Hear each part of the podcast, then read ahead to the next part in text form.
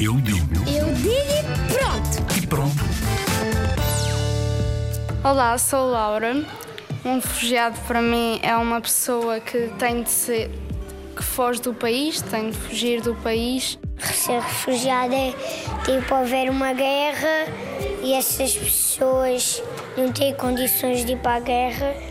Depois fogem para outros países porque já sabem que não vão ter condições de viver lá, porque vão ter tudo destruído, vão ter, vão ter pó lá. Olá, eu sou Santiago e acho que refu- refugiados são pessoas que fogem, por exemplo, de uma guerra que estão no, no país deles.